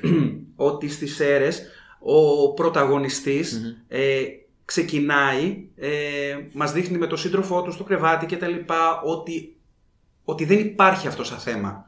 Ότι το έχουν αποδεχτεί όλοι στην οικογένειά του, ότι δεν υπάρχει κανένα Σαν πρόβλημα. ζήτημα, ναι. ναι, γιατί μην ξεχάσουμε ότι το θέμα των γκέι στα 90s ήταν ε, ή ο φίλος της πρωταγωνίστριας, Μμμ. ο καθαρά θηλυπρεπής που τους κουβάλαγε τα ρούχα και το... Ναι, ναι, ναι. Ή αν ήταν δραματική σειρά, ο, πρωταγωνι... ο ηθοποιός, ε, ο χαρακτήρας που θα είχε το άδοξο τέλος, που το πρόβλημά του ήταν μόνο μη το ανακαλύψουν οι γονείς του τι θα γίνει, δηλαδή δεν είχε ζωή, ήταν αυτό το μεγάλο μυστικό του Αντώνη που έλεγε και η... Για να το μυστήκα με ελαφρύνουμε τη γιαγιά λίγο. Όλγα. Το αγιάτρευτο κουσούρι του Αντώνη ήταν στα 90s. Και στην άλλη πλευρά, αυτό που αναφέρουμε και στο άλλο το επεισόδιο, ο Λάκης στο Κωνσταντίνο Κελένης. Ναι, ναι. Για τους Για παράδειγμα. φωτοφίλους, Λάκα. Τα παραδείγματα είναι παράδειγμα. πάρα πολλά και δεν, ε, πηγαίνουν προς εκεί μόνο τη συζήτηση και δεν έχει να κάνει μόνο με αυτό. Έχει να κάνει με πάρα πολλά διαφορετικά aspect της δομής της ελληνικής οικογένειας, της κοινωνίας και. Δηλαδή, ε, η- το γεγονός ότι το σ' αγαπώ, μ' αγαπάς έχει ένα ζευγάρι. Ε, με ένα πολύ φυσιολογικό ζευγάρι κατά τα άλλα, όπου το χιούμορ το οποίο εξέπεμπαν σε πάρα πολλές περιπτώσεις βασιζόταν πάρα πολύ στο κομμάτι της ξενοφοβίας, της ομοφοβίας, του ρατσισμού, του σεξισμού. Δηλαδή το γεγονός ότι όλο, όλη η κύρια προσωπικότητα της Δήμητρας περιπλανιόταν γύρω από το γεγονός ότι ήθελε να γίνει μάνα και να παντρευτεί τον... Ο σκοπός ε, της, ναι, βεβαίως. Τον, τον Θοδωρή. Που πραγματικά μία από τις καλύτερες σκηνές με τις οποίες έχω γελάσει με αυτή την, ε, τη σειρά είναι που η Παπαδοπούλου έχει βγει στην Ερμού με τον, Με τον ηθικό ηθικό. και κυνηγάει από πίσω το Θοδωρή. Πραγματικά είναι από τις καλύτερες σκηνές που γελάω. Αλλά είναι σε μια φάση τώρα που θα, θα το δει κάποιος και θα πει Κάτσε ρε φίλε, αυτό δηλαδή τώρα αν μου το έβαζες στο 23 σαν μια καινούργια σειρά ε, θα μου ξένιζε πάρα πολύ. Θα μου κλωτσούσε πάρα πολύ σαν concept ότι μια γυναίκα θα είναι τόσο. Δεν θέλω να Desperate. πω απελπισμένη. Ναι, φαινόταν αλλά απελπισμένη. Ναι, ότι μόνο η μοναδική της φιλοδοξία είναι αυτή. Σε Μόνο, κάθε. μόνο αυτό ενδιαφερόταν, ας πούμε, να πετύχει. Ναι. Ή, ή και καλυμμένη ομοφοβία του Θοδωρή, δηλαδή όχι ότι. Καλά, και καλυμμένη έχει, σε και καλυμμένη, καμία ξέρεις γιατί θα σου πω. περίπτωση. Δηλαδή, από ό,τι έχω παρατηρήσει στα επεισόδια, αν παρατηρήσεις τα περισσότερα, δεν είναι ότι είχε πρόβλημα με τους γκέι. Ε, μη γίνει κάτι και τον πουν γκέι. Δηλαδή, αν παρατηρήσεις, τι είναι αυτά; Θυγόταν. Αδερφή είμαι. Θυγόταν. Τι μου έφερες Ναι, να ναι, φορέσω αυτά; Αυτά είναι αδερφίστικα. Εγώ δεν έχω καμία σχέση με αυτούς. Μην του θίξουν τον ανδρισμό. Δηλαδή, ένα ζευγάρι πραγματικά αρκετό χρόνο πριν. Η γυναίκα να κάνει το παν, να μείνει έγκυος, δηλαδή να τον αρκώσει ακόμα, να καταφέρει να γίνει μάνα, να, να, να τον ξεγελάσει για να μείνει έγκυος και να παντρευτεί. Και αυτός ότι ο άντρας μην με πειράξετε. Αυτό που δεν μπορώ να καταλάβω και το μόνο που μπορώ να το εντάξω σαν λογική είναι ότι καλός κακός κάθε τόσο ε, το πώς βλέπουμε τα πράγματα αλλάζουν στην κοινωνία. Είναι το πώς η Δήμητρα Παπαδοπούλου έγραψε τους απαράδεκτους που ε, όπως είπες πολύ σωστά ρε παιδί μου ε, κατέριψε αρκετά στερεότυπα ε, έβαλε τον Γιάννη Μπέζο ως πρωταγωνιστή, ως γκέι χαρακτήρα και το καθεξής. Και ο ίδιος αυτός δημιουργός, η ίδια αυτή γυναίκα έγραψε το «Σ' αγαπώ μ' αγαπάς» με ένα χιούμορ πολύ διαφορετικό Μάλλον δεν ξέρω αν βασικά είναι πολύ διαφορετικό γιατί θεωρώ ότι εντάξει και ο Σπύρος στη Δήμητρας στους απαράδεκτους συμπεριφέρεται σε πολλές περιπτώσεις αρκετά σεξιστικά. Αλλά το ένα ήταν το 91 και το άλλο ήταν το 2001. Οπότε δεν ξέρω, μου φαίνεται λίγο παράτερο. Για να είμαι Μπορεί, ειλικρινής. μπορεί στην τελική κιόλας να ήθελε να διακομωδήσει την ελληνική, την, ε, ναι, την ελληνική γυναικεία ε, φιλοδοξία. Ναι, μπορεί όλο αυτό τελικά να ήταν, ξέρω εγώ, ένα ε, με το δάχτυλο προς την ίδια. Δηλαδή, ο καθρέφτης της κοινωνίας και το πόσο γελίο φαίνεται όλο αυτό. Αυτό το, το ακούω πολύ ξεκάθαρα. Αλλά, ναι, αυτή ας πούμε για μένα είναι από τις top σειρές η οποία δεν θα μπορούσε να σταθεί στην, στην τηλεόραση του, του σήμερα. Μμμ. Συμφωνώ. Ναι.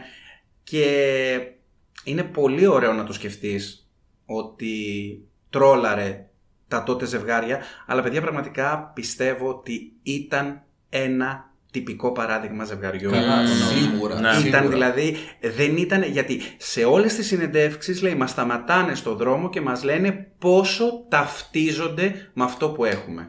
Ε, συγγνώμη, αυτό που είπα πριν ότι ε, για, μπορεί να διακομωδεί μια γυναίκα. Όχι, το ζευγάρι το ίδιο, ναι. Όχι μόνο Ναι, είναι την ναι, ανάδειξη σίγουρα. μιας γυναίκας, θα κάνει όντως σαν ζευγάρι. Και έτσι κι αλλιώς, το βασικό κομμάτι αυτής της σειράς και το πώ αντιπροσώπευε μια σχέση είναι όντως πολύ ρεαλιστικό. Δεν είναι κάτι το οποίο δεν έχουμε δει στους γονείς μας, σε, σε, σε δικές μας σχέσεις ή οτιδήποτε άλλο, ρε παιδί μου. Αλλά ε, και πάλι έχει πάρα πολλές περιπτώσεις στις οποίες το χιούμορ δεν θα μπορούσε να σταθεί σήμερα. Ναι, ναι, ναι. Αυτό. Ε, τώρα πήγα να πω κάτι άλλο το οποίο. Ε, Τέλος πάντων, εντάξει, μην ανοίξουμε τώρα απλά να πάμε κατά εκεί. Ε, πόσο... Πες, μίλα, πες, δεν είναι... Ωραία. Τέλος πάντων, δεν ήθελες. Γι' αυτό. Ωραία, πες εσύ κάτι Τι άλλο. λέει τόση ώρα; Αν είναι για αυτό που μονολογεί είπαμε για μόνος το του. που Ναι. συζητήσαμε πριν. Ναι, α, πες μας απλά εσύ. Α, Λοιπόν, Εγώ θα πω απλώς που είπαμε ε, για κομμάτια που μπορεί πολλοί να ζητούν επειδή έχουν ε, πολιτικά μη ορθολόγο να κόβονται κάποια κομμάτια. Δεν συμφωνώ όπως δεν θα το πλατιάσουμε. Σε παρένθεση, δεν συμφωνούσα όταν έδωσε τα δικαιώματα Δήμητρα Παπαδοπούλου και ξαναπέχτηκαν μετά από πολλά χρόνια οι απαράδεκτοι ότι είχε γίνει ένα κίνημα στο Twitter να μην παιχτούν τα δύο επεισόδια που παίζει ο Φιλιππίδης. Δεν έχει Μμμ. καμία σχέση το η γνώμη μας, ε, η στήριξή μας στα θύματα σε αυτό που έγινε, αλλά το να, να μην υπάρχει σε ένα ολοκληρωμένο κείμενο να κόψεις τη σκηνή από ένα έργο και νομίζω το είχε σχολιάσει και η ίδια η Δήμητρα Παπαδοπούλου και είχε πει όχι, το επεισόδιο θα παιχτεί ως έχει. Γι' αυτό είναι τα δύο, δύο τα guest που κάνει ο Φιλιππίδης. Το ένα παίχτηκε κανονικά, το δέχτηκε το Μέγκα να παιχτεί κανονικά. Ε, το επεισόδιο που κάνει τον αστυνομικό. Ναι, ναι, ναι, αυτό Το θυμάμαι. δεύτερο επεισόδιο που κάνει τον αστυνομικό είναι τα γενέθλια του Γιάννη, που επειδή κάνουν φασαρία έχει πάει να βάλει την τάξη και είναι κάποιο σημείο που κάνει σωματικό έλεγχο στη Δήμητρα. Εκεί νομίζω στάθηκε το Mega και δεν το έδειξε. Οκ. Γιατί στην ουσία ξέρεις τι πιάνει, ρε Ναι, παιδί ναι, μου. ναι, ναι. Ε, εκεί είναι λίγο πιο ανεξαρτήτως. έκδηλο το, το προβληματικό της, της σκηνής, οπότε ναι. Ακριβώς. Ναι. Οπότε είχε δύο guest, είχε και ένα άλλο νομίζω στο δεύτερο κύκλο. Συγκεκριμένα για αυτό το άτομο. Έτσι. Να. Γιατί όπως ανέφερα και σε όλο το επεισόδιο, ε, είδα σκηνή στο Κωνσταντίνο και Ελένης μέρα το μεσημέρι, ε, άντρα να χαστοκίζει την Ελένη. Δηλαδή αυτό, Ναι. οι δύο ακόμα τη δείχνουν άνετα στο Ναι, στην ναι, τηλεόραση. ναι, ναι, Αυτό ναι. δεν το έχουν σταματήσει για παράδειγμα. Συγκεκριμένα τώρα με αυτή την περίπτωση. μεσημέρι, ναι. βέβαια. Ναι. Γενικά θεωρώ ότι η συζήτηση του κατά πόσο διαχωρίζουμε τον καλλιτέχνη, ερμηνευτή, whatever από το έργο είναι πάρα πολύ Ναι. μεγάλη, είναι πολύ δύσκολη ε, και θεωρώ ότι η γραμμή είναι όχι απλά λεπτή, τη βλέπεις με το μικροσκόπιο για να βρεθεί η ισορροπία ανάμεσα σε αυτά τα δύο. Δηλαδή ακόμη και στην περίπτωση αυτού του ατόμου που δεν θέλω καν να τον ονομάσω και εγώ είμαι πάρα πολύ διχασμένος γιατί τις σειρές του ε, τις παρακολουθούσα μανιωδώς. Δηλαδή έχω περάσει πάρα πολύ ωραία βράδια με την οικογένειά μου, με τους γονείς μου τότε όταν έμενα ακόμη μαζί τους να βλέπω ας πούμε το 50-50 και να λιώνουμε στο γέλιο. Ναι.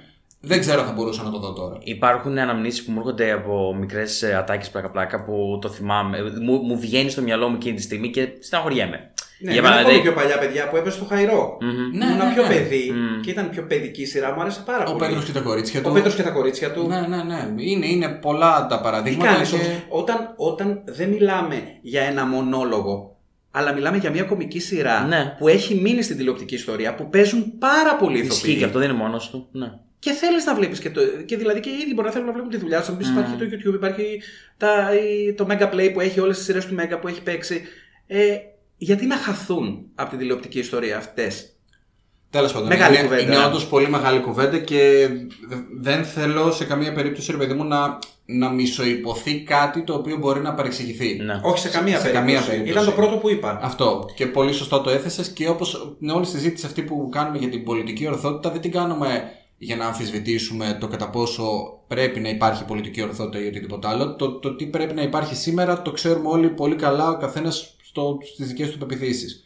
Το θέμα είναι το κοιτάμε υπό το πρίσμα της ελληνικής τηλεόρασης του τότε. Γιατί αναφέραμε πολλά παραδείγματα στο προηγούμενο επεισόδιο που μιλήσαμε για την ε, τηλεόραση του, του, των 90s και λέγαμε ότι Οκ, αυτό το αστείο δεν θα μπορούσαμε να το δούμε τώρα. Αυτό το αστείο με το context το οποίο έχω τώρα στο μυαλό μου και με, τις, ε, με τον τρόπο σκέψης μου το βλέπω και με κάνει να αισθάνομαι λίγο άβολα. Οπότε α, εκεί περισσότερο μπλέκουμε αυτή την Εγώ πιστεύω συζήτηση. ότι όταν άτομα της ηλικίας μας, και δεν θέλω σχόλια, ε, το βλέπουν, έχουν το πρίσμα ε, της πρώτης φοράς που το είδαν. Και πραγματικά δεν είχαν σκεφτεί το πολιτικά μη ορθό όταν το πρώτο είδαν. Καλά, ναι, Αν βάλεις σίγουρα. ένα νέο παιδί να το δεις, θα σταθεί εκεί και θα. Wow, τι βλέπατε. Αυτό πεζόταν στην ελληνική τηλεόραση, ας πούμε, 9 το βράδυ και το βλέπατε τόσο χοντρά, χοντροκομμένα αστεία. Και θα πούμε, ναι, έχεις δίκιο. Αλλά η πρώτη μας, πιστεύω, εμένα, η πρώτη ε, εικόνα όταν βλέπω μια σειρά δεν είναι. Γιατί θυμάμαι πόσο, πόσο είχα γελάσει όταν το είχα Μα το δει. αυτό πατάει στην νοσταλγία. Δηλώνω ένοχος, Ναι, ναι. ναι, πατάει στην νοσταλγία. Είναι ότι δεν δεν βλέπω το, το, το Κωνσταντίνο και Ελένη ω ο Στάθης ε, που είμαι 33 χρονών. Το βλέπω ω ο Στάθης που είμαι, ξέρω εγώ, 13. Ούτε εγώ, εγώ ως Χρήστος που είμαι 33 χρόνια. Σίγουρα όχι. Ε, ο ο Στάθης που είναι 13 ας πούμε και έχει τελειώσει τα μαθήματά του και το, το βλέπει ξέρω εγώ στον Αντέννα να παίζεται πρώτη φορά. Και πραγματικά δεν θεωρώ ότι υπάρχει ούτε ένα άτομο αυτή τη στιγμή της δικής μας της γενιάς που μπορεί αυτή τη στιγμή να πει ότι όχι, δεν μου φαίνονταν αστείο. Ή όχι, ξέρω, κάτι. Α, όχι, όχι, αυτό μην το λες. Ναι. Υπάρχουν πολλοί άνθρωποι, εντάξει, είναι πολύ... Το κομμάτι χιούμορ είναι πάρα πολύ Εντάξει, οκ. υποκειμενικό. Ε, Που το έβλεπαν και τότε και έλεγαν δεν μου φαίνεται αστείο γιατί έχει Άτομα ρατσιστικά από τις κομμάτια. παρέες έχει- μα, όχι, ρε παιδί, όχι, μπορεί να όχι. έχει ζήσει κι εσύ, ας πούμε. Εντάξει. Δεν, δεν θεωρώ ότι υπάρχει όντως άτομο της γενιάς μας που να το απορρίπτει, που να το απέρριπτε μάλλον από τότε λόγω της πολιτικής ορθότητας. Ναι. Θα το απέρριπτε γιατί ξέρω εγώ δεν μπορεί να μην του άρεσε το, το χιούμορ ή οτιδήποτε άλλο. Τέλος πάντων, δεν, αυτό είναι ένα άλλο ζήτημα. Πλέον, για το μέλλον τι πιστεύεις; Είμαστε σε γίνει- μεταβατικό στάδιο, παιδιά, Μμμ. είναι σίγουρο αυτό.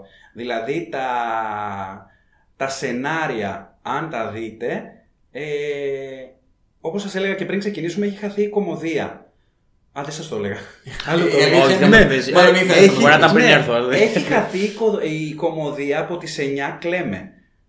Οι Μμ, σειρές ναι. από εκεί που ήταν τα sitcom 25 λεπτά και μετά με τους δύο ξένους γίναν 45 λεπτές οι κομμωδίες εβδομαδιαίες έγιναν καθημερινές δραματικές μια μισή ώρας δηλαδή από τις 9 μέχρι τις 12 ε, σφαγές, βεντέτες ε, δηλαδή δεν υπάρχει κομμωδία γι' αυτό δεν μπορώ να σου πω γιατί εκεί παίζεις και λίγο safe όταν έχεις ας πούμε ε, μια μανιάτικη βεντέτα με μια κριτική βεντέτα τι πολιτικό είναι, εδώ τους παρουσιάζει όλους με τα κουμπούρια δεν υπάρχει το Μμμ. πολιτικό μυρθό. Η κομμωδία είναι το catch. Να, να... Και δεν υπάρχουν. Έχω, Δεν, δεν... έχω απομακρυνθεί τόσο πολύ από την ελληνική τηλεόραση τα τελευταία χρόνια α, που οι μόνες φορές που έρχομαι σε επαφή είναι όταν ξέρω εγώ θα πάω να δω τους δικούς μου και δεν βλέπω τι παρακολουθούν αυτοί. Νο, η, η ατάκα που μου είπες μου έκανε πάρα πολύ μεγάλη εντύπωση. Δηλαδή, και όντως είπες; είναι. Το, το, το, το, το συνειδητοποιώ και εγώ εκ των υστέρων ότι δεν υπάρχουν κομμωδίες. δεν υπάρχουν. Α, όχι, αυτό Δηλαδή, ναι, ναι. αν το βάλεις συγκριτικά Νόμιζα τον είπες κάποια αριθμό ατάκα από των αυτή τη σειρά. δραματικών σειρών ή ντεμιστηρίου ή whatever με τις κομικές Μμ. δεν υπάρχει πλέον. Ναι, το Δηλαδή, σύνηθες στα 90s ήταν 9 η κομμωδία, 10 Ναι, παρά 20 μετά το, το- το δράμα δράμα. και μετά κάτι πιο αστυνομικό. Κάτι... Τώρα δεν υπάρχει. Είναι όλα δραματικά, full δραματικά. Δηλαδή να βλέπεις κηδείες σε real time. Το είδα πρόσφατα, το έβλεπε μάλλον στη γη της Ελιάς μου λέει Πλάνταξα. Τι λέω, Χριστιανή μου, τι κάθεσαι και βλέπει. ναι, ναι, τώρα μια μανιάτικη κηδεία να στην έχει μια μισή ώρα. Και λέω για όνομα του Και Θεού. άμα είναι και δυνατόν; καθημερινή σειρά που προφανώς κάνουν τα χίλια μύρια ας πούμε. Ναι, αυτό το ξεκίνησαν οι μέλισσες Ναι. που ήταν πολύ πολύ καλογραμμένο και το έβλεπα, ναι, αλλά Δηλαδή, μετά. μάλλον, ακόμη και οι καθημερινές σειρές που βλέπαμε εμείς τότε Γιατί εγώ έβλεπα, ρε παιδί μου, Λάμψη, πολύ. πες το. όχι. Καλημέρα, Λάμψη, ζωή. Για όνομα του Θεού. Βέρας- Φιλοδοξίες. Αλλά Βέρα στο δεξί. Η Βέρα στο δεξί έφερε κάτι πολύ καινούριο, παιδί. Βέρα Βέρα στο στο δεξί. δεξί όμως είχε και πολύ χιούμορ. Ναι. Ναι. Δηλαδή, Είχε κομμάτια, είχε πολύ βεβαίως. ωραία κομμάτια με τους χαρακτήρες που ήταν πολύ άνετοι και εκεί μεταξύ τους και δεν ήταν όλη αυτή η μαυρίλα, το «Ω, αμοιράσω, να μην πω» και ούτω καθεξής. Δεν Ή θέλεις τα- να πεις Βίρνα. ο Εγώ ήμουν μια Κατρανίδης. γενιά πριν, οπότε καταλαβαίνω Καλά, ναι, ισχύει. ότι μεγαλώσαμε λάμψη. Δεν υπήρχε άνθρωπος που να μην έβλεπε έτσι λίγο τη λάμψη ή που η γιαγιά του να μην έβλεπε τη λάμψη. Αυτό σίγουρα. Ναι, ναι, ναι, ναι, ναι. Να ισχύει και αυτό. Ήταν Δεν- κάτι- Εδώ εγώ το θυμάμαι να παίζει στον Καναδά αυτό. Εδώ σου λέει Αντένα Pacific. Ήταν.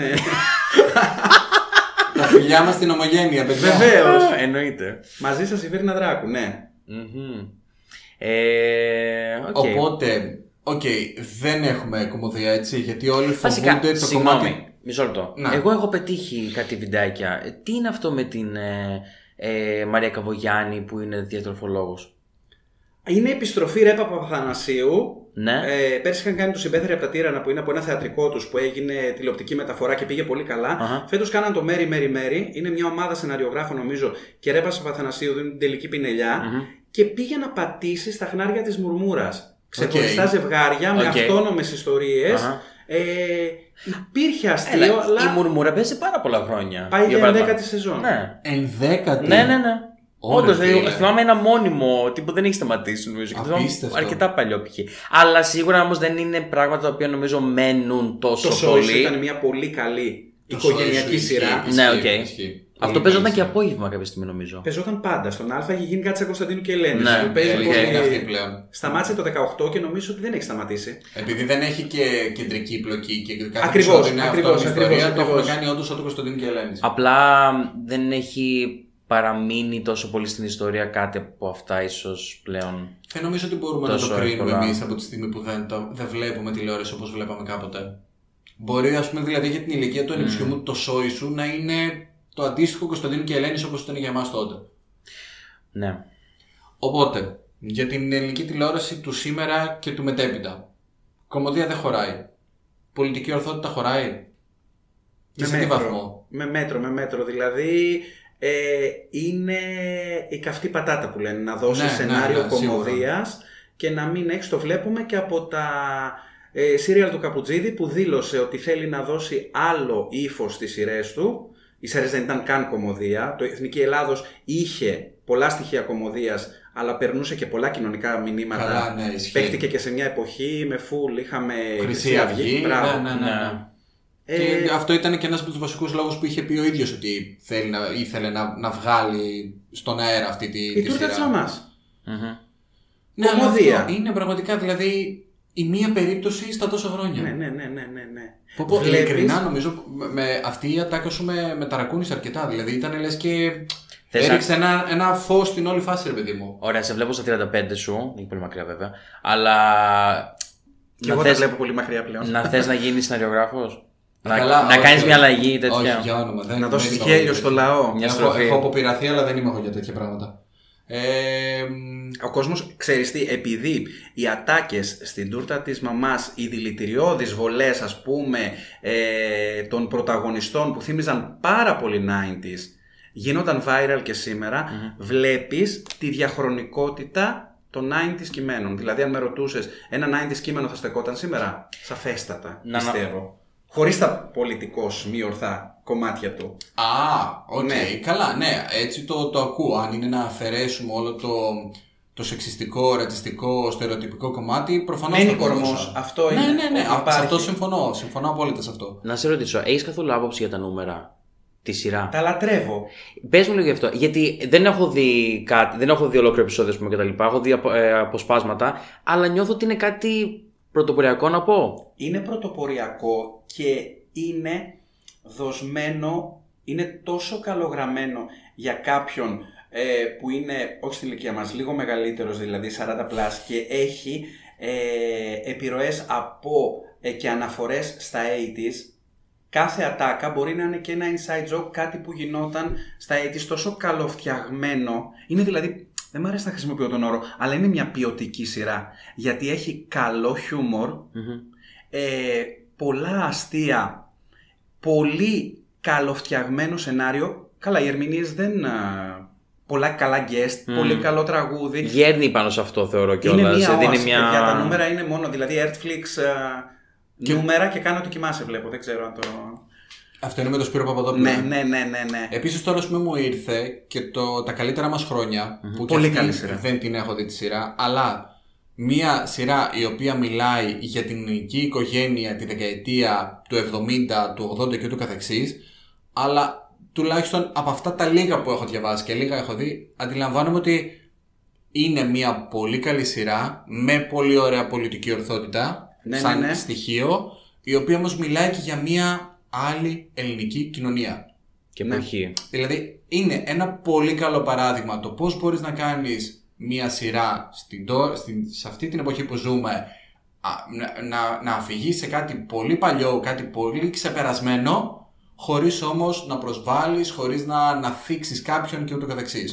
Τουλάχιστον από τα πολύ λίγα που έχω διαβάσει και έχω ακούσει εγώ για αυτή τη σειρά.